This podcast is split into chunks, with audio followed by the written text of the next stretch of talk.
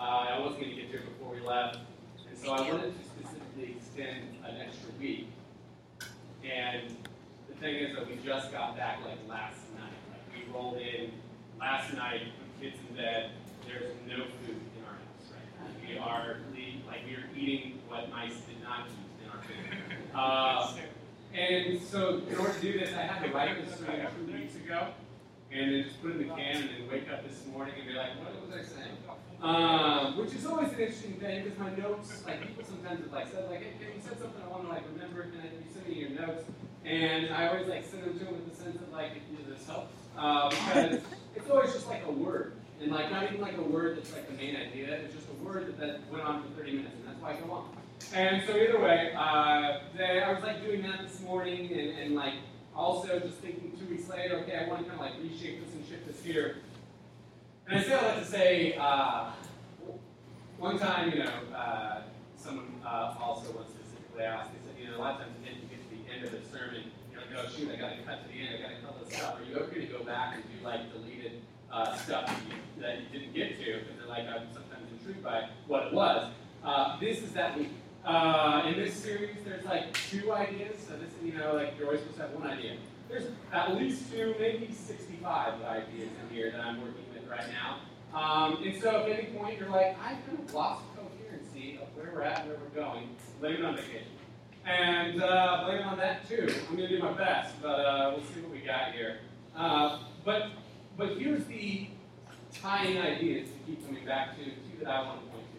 Because ultimately, one thing I we said, but I didn't want to leave without diving directly into uh, in the Spiritual Formation Scripture series, is that when we use Scripture to form ourselves, to practice the way of Jesus together for the life of the world, by being with Jesus, becoming like Jesus, and doing what he did, we use Scripture for that process. There's two things that I think we often make mistakes with, and you can see them as maybe two ways to fall off on one side or the other, but ironically, I think often both we all fall off on both of them. We don't make one of the mistakes, we hold both mistakes together at the same time.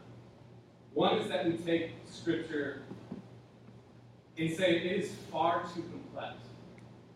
When truly, though it is complex, in some ways it's relatively simple. And then conversely, but simultaneously, we take Scripture and we make it amazingly simplified, simplistic, but it's far more robust. So those are two ideas I want to get to, and, and, and how, in light of those two realities, do we actually come to Scripture, actually engage it, actually study it, not borrow ideas from some famous preacher or podcaster, or but you sit with the mind of Christ given to you by the power of the Holy Spirit and commune with. In order to do that, we're going to read Psalm one. So turn to Psalm one to me, or with me. I believe it's, it's in the four eighty, four eighty-eight, I believe. four forty-eight? four forty-eight. But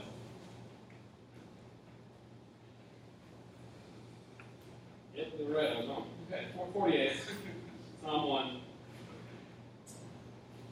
As has been the case in this Uh, series. I'm going to be jumping off uh, some of the main themes of Psalm one. We won't be working through it uh, line by line or verse by verse. Um, I'll even get to that idea in the midst of talking about Psalm one, but let's read it and we'll get, uh, I'll pray and dive in. Blessed is the man who walks not in the counsel of the wicked, nor stands in the way of sinners, nor sits in the seat of scoffers, but his delight is in the law of the Lord, and on his law he meditates day and night. He is like a tree planted by streams of water. It yields its fruit in its season, and its leaf does not wither.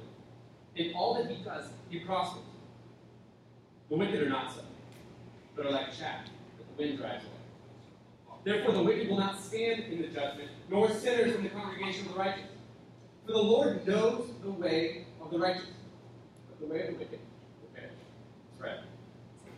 Father God, I pray that you would use this time to both give us a humble view of the complexity, robust and uh, beautiful, in uh, rich Scripture that we have in our hands. So many stories, poems, uh, discourses, all pointing to the grand narrative, but yet also forming us in so many small and, and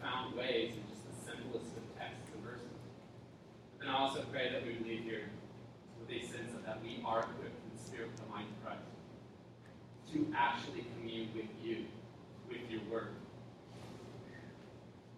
Lord, in your spirit now, come and do that. But in Jesus' name. Amen. All right, well, uh, as I said, I am already like off the cuff here, so no time for intros. I really didn't kind of break you into this. We just don't jump into idea one, the idea that we take uh, scripture where we make it too complex, and it's actually meant to be relatively simple. And to get at this, um, I want you, there's certain like interviews or videos or books, and there's like lines or things that are said, where like I hear it, and I'm just like, that is what I want myself and our people to embody. And the recent time that this happened, and thinking of this series specifically, was an interview uh, by Jen Wilkin. If you know Jen Wilkin, she is a uh, uh, Bible teacher, and she writes the Bible studies. My wife is a big fan of her studies because she says they actually make you observe, interpret, and apply Scripture. They don't do the work for you. And she's passionate about that topic because she was saying it was in a, it was in a Bible study magazine, which, by the way, when you become a pastor, they just start sending that to you. Uh, and I mean, you know, I know, like, all my information's everywhere. They just send me whatever they want to send me. But seriously, like, it actually started arriving here at the Westminster Center, and then, like, a few months later, started arriving at my office at Soma Midtown up on the sixty-second, and now it's arriving at my house. And it's like they're triangulating and getting closer each time. Like, I'm waiting for, like, today I just, like, pull down the bedspread and just sit there and go, and, like, a note that says, like, don't forget to brush your teeth. But either way, it started coming to me, and they had this fascinating interview with Jen Wilkin, where she talks about our culture is amazingly biblically literate, but we're Bible illiterate. And how she parses it out is this. She says we're biblically literate. We understand biblical concepts, biblical stories, we know biblical verses, biblical quotes, uh, general biblical ideas. But we're Bible illiterate in that we have no ability to actually draw those out for ourselves. And she says the reason that we got there, or arrived there, is because we have mainly fashioned and formed ourselves in Scripture through passive learning environments. Passive learning environment would be a sermon that you're experiencing right now. I have studied and I'm giving you information and you are receiving it. But you're not working for it necessarily. I'm doing my best work to make sure that you understand clearly that you don't have to do that. You do the minimum amount of work. But then there's also podcasts, whether that be of sermons or just in general. Again, people kind of like studying, finding information, and giving it to you. And it's even true about like a lot of Bible studies. I think Jen Wilkin is passionate about creating a Bible study that does not make it passive. She makes you observe the text. She makes you interpret the text. And then she makes you apply the text. For most Bible studies, they do the observations, they do the interpretation, and then they provide you with an application, which is we're fine with because at the end of the day, most of the time, that's what we feel like we have time for. That's what we feel like we have the education for. That's what we feel like we want. Just give me the five tips to be a better me, or have a better marriage, or be a better parent, or be, you know, use my singleness to the, the utmost or my highest or whatever. And we just want to jump to application. Devotional materials, all this is basically doing that. And that's not necessarily bad to start there. I became a Christian listening to a podcast of sermons in Spain because I just had no other English outlet, and I heard it. And just like many of you, it's like I just heard it all the time, but all of a sudden I heard it. Like I heard the idea of a God who is not angry at me, but through Christ who actually loves me perfectly because he has been my perfect substitute for righteousness, and he substituted in my death for wickedness. And now is bringing me together, not just to be about my personal salvation, but to be a part of building a kingdom, where God's kingdom will now fully someday overlap with his kingdom. He will reign here on earth as he does in heaven. And that was okay to start there. It was okay to even mature there for a while. But if I stay there, and a lot of us are there, and this is not to shame us, this is not to like say how dare we, this is just where our culture naturally leads us to. The problem is, and even the guy who I was like primarily listening to through his teaching even said, like, you know, there's a problem when you rely primarily on podcasts or sermons for your spiritual growth and health.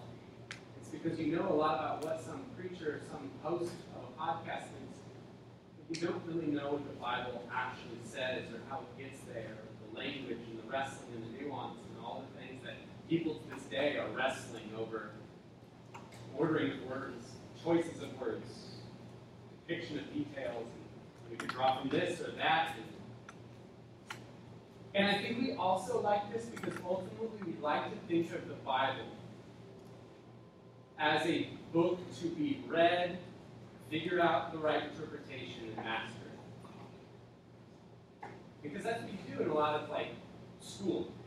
You get the book, you work through from beginning to end, you memorize, you can reproduce, you master it. But then you take that information you learned and you put it into a profession,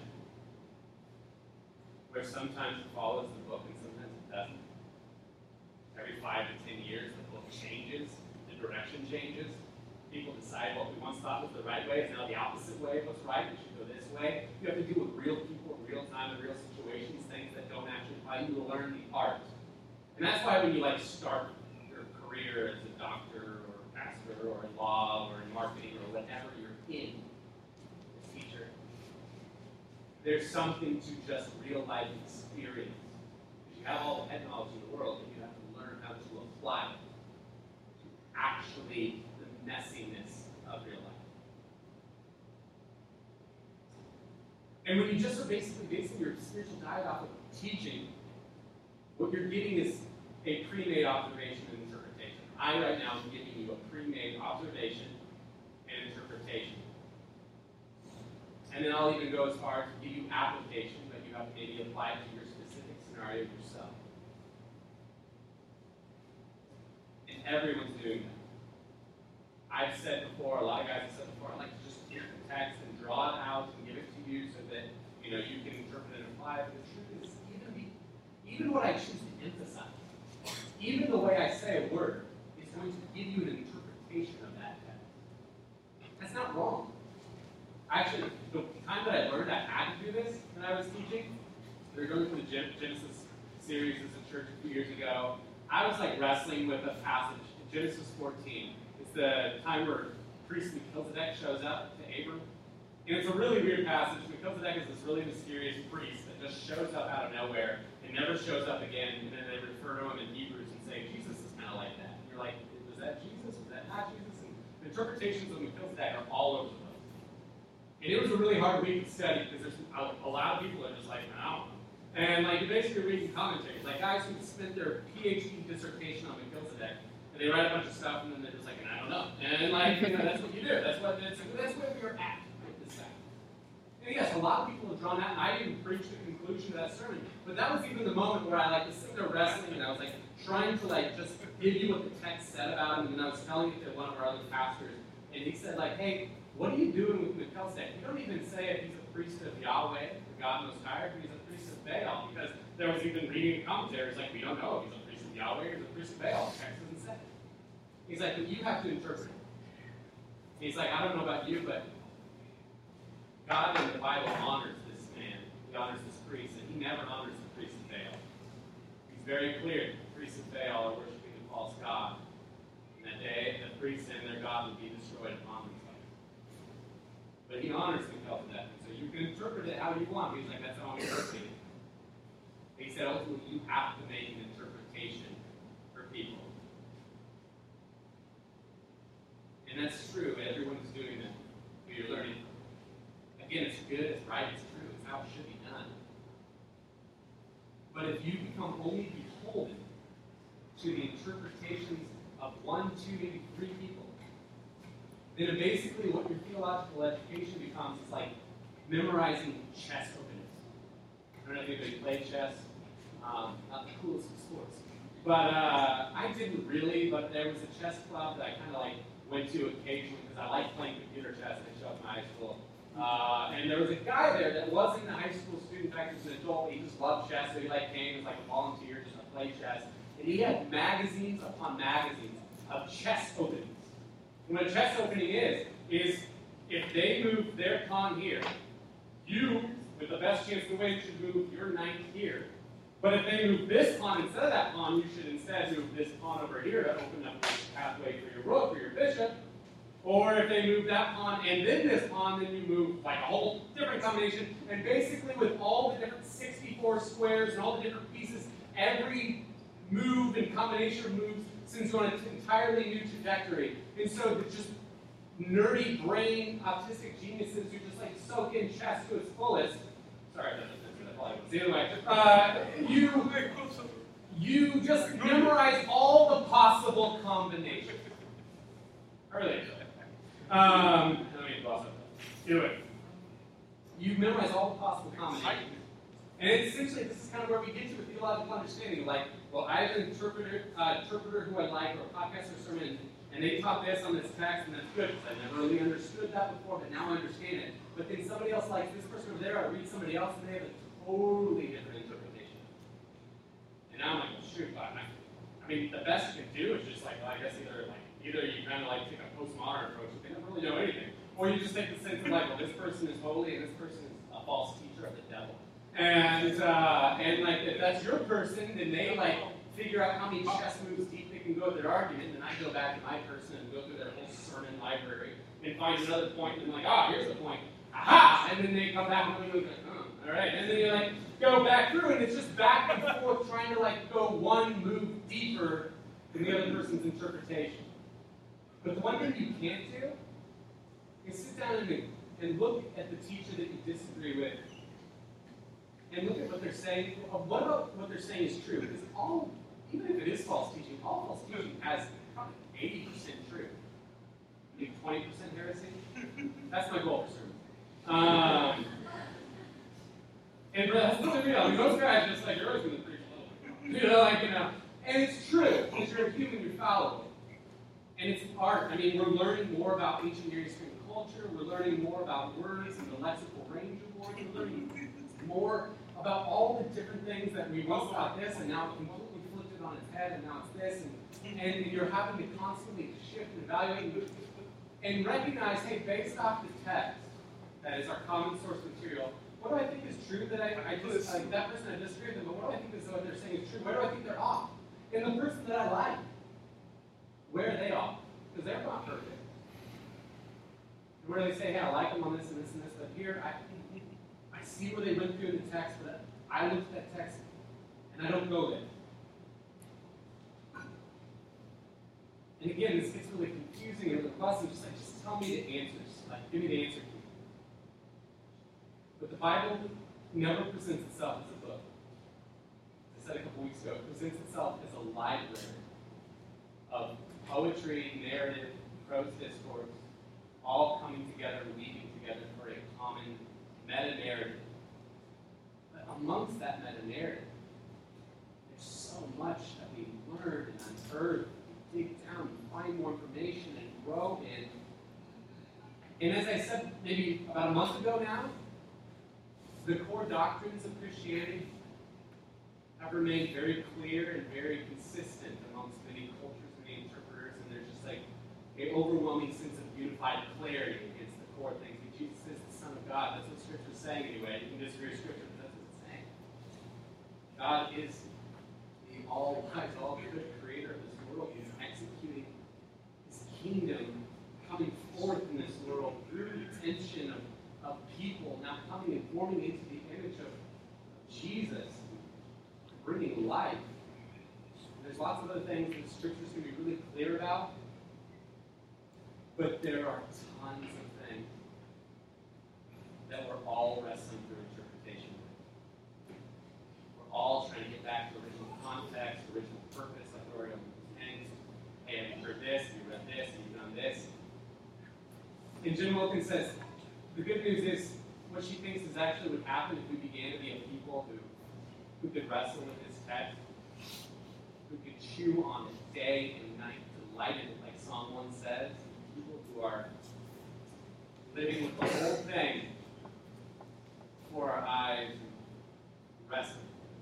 Maybe those would be very unified in the clear doctrines of the, of the Scriptures. And you'd be able to understand how sure we are of all the other things and hold them with a huge hand of humility. believe this, I believe the scriptures taught me that, I'm going to live this way, but I could be wrong. I'm faithfully trying to do my best with the power of the Spirit, holding on to Jesus and His grace the whole time. And so, the first side of what I want to do for you this morning, and really about eighty percent of what I want to do for you, is just talk about how do you do that.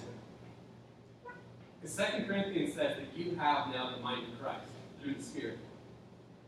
You don't need somebody to mediate.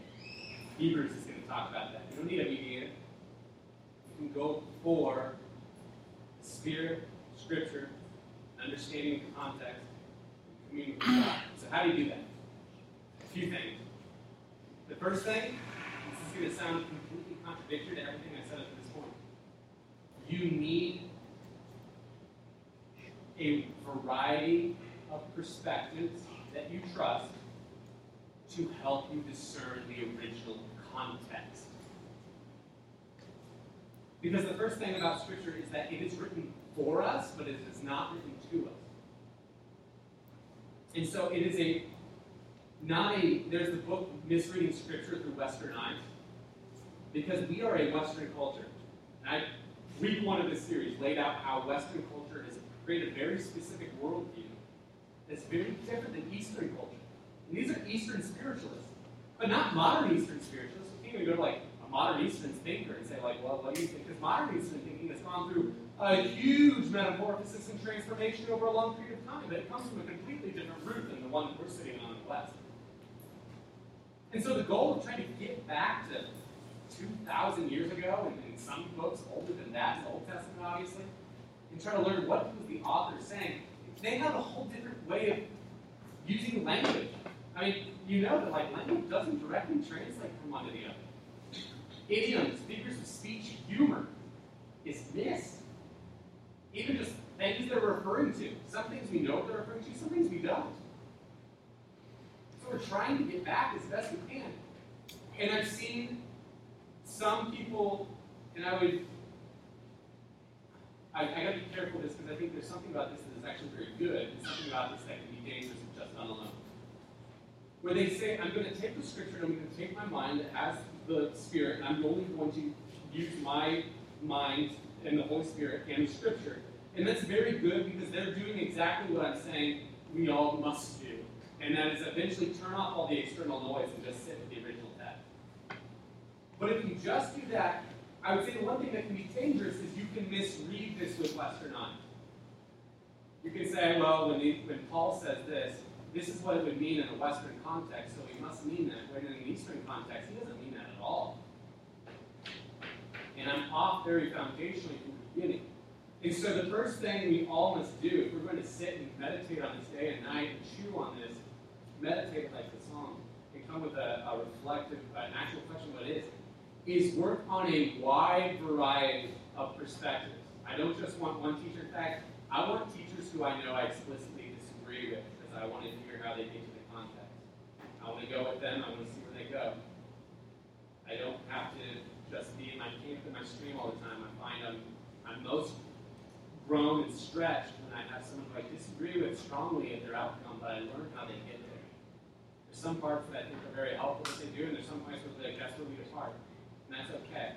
In fact, amongst all these twelve rules for life that have become the weight of Jordan Peterson's twelve rules for life, like everyone's given out the twelve rules for life. I forget who did it, but one was one person had one of the rules being like, learn to learn from people who you disagree with.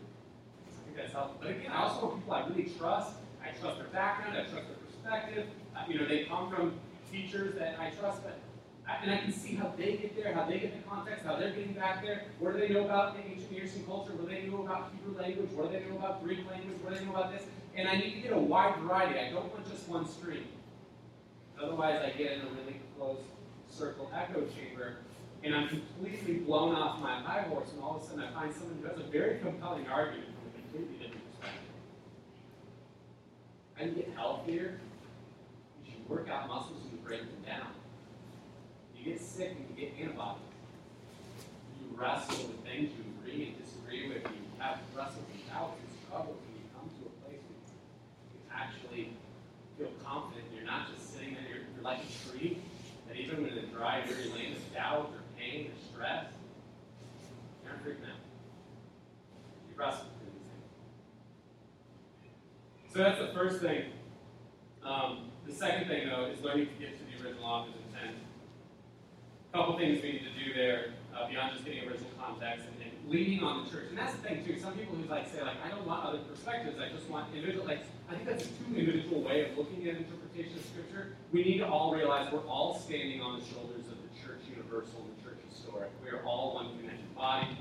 Yes, we're in denominations now, but ultimately there is one seed of the church that's growing different perspectives and different ideas. And so I can learn a lot from a Catholic thinker who sees the text radically different than I do. In fact, I found a lot of benefit in certain series and certain disciplines and certain ways sitting under Catholic mysticism. I can learn a lot from a Reformed thinker. I can learn a lot from a New Age uh, emergent thinker and different things. And some of you are like, you're like, I don't know any of those titles. That's fine. It's fine to start there. It's fine to be there. Really, I don't know if you need another title as long as you can interact with different forms of argument and thoughts, but know that they all have a history. They all have a line of thinking. They all have a way of getting there, and I want to have a diverse palette. And so in that, uh, one source that I would give you, one is just a, a wide library of commentaries. You can go to the library and you can commentaries on every text of the Scripture. And yes, if you just pick one up, you don't know where they're coming from. You'll have to read a lot to start to like understand different patterns, different theological camps, all these different things, different perspectives. But as you read them, it actually helps you understand the context. Another one, for those of you who are not going to go to the library, you're not going to go on Amazon and buy commentaries. That's just not what you're going to do. And this is just one source. If you just use this, you will be in a vacuum. But it is a helpful one, and it's free. It's the Bible Project. The Bible Project. They are not without an interpretation. They have a clear interpretation. I agree with a lot of it, and I disagree with some of it. But they do a lot to make short videos to give you the context of every book of the Bible, every section of the text. In fact, we borrowed a lot, particularly in this sermon and last sermon, I borrowed a lot from them. Because they have, they're in the midst of the last two years making a like twenty video uh, series on how to read the Bible. I found a lot of really helpful. So I'm just like, you know, jock and straight from them and bring it to you. Um, and now I'm showing you my cards. And they were like, oh, it wasn't original at all. None of us are. None of us are. And that's kind of my point in all of this. We have interpretations, we have hints, we have factors, we have paths that led us to where we're, or how we got to where we are. And so using uh, good, good tools and good points of reference into a wide variety of them is helpful. The other is to get to the authorial intent. Uh, first thing you need to know, and this is a little bit of a review from two weeks ago, you need to know the genre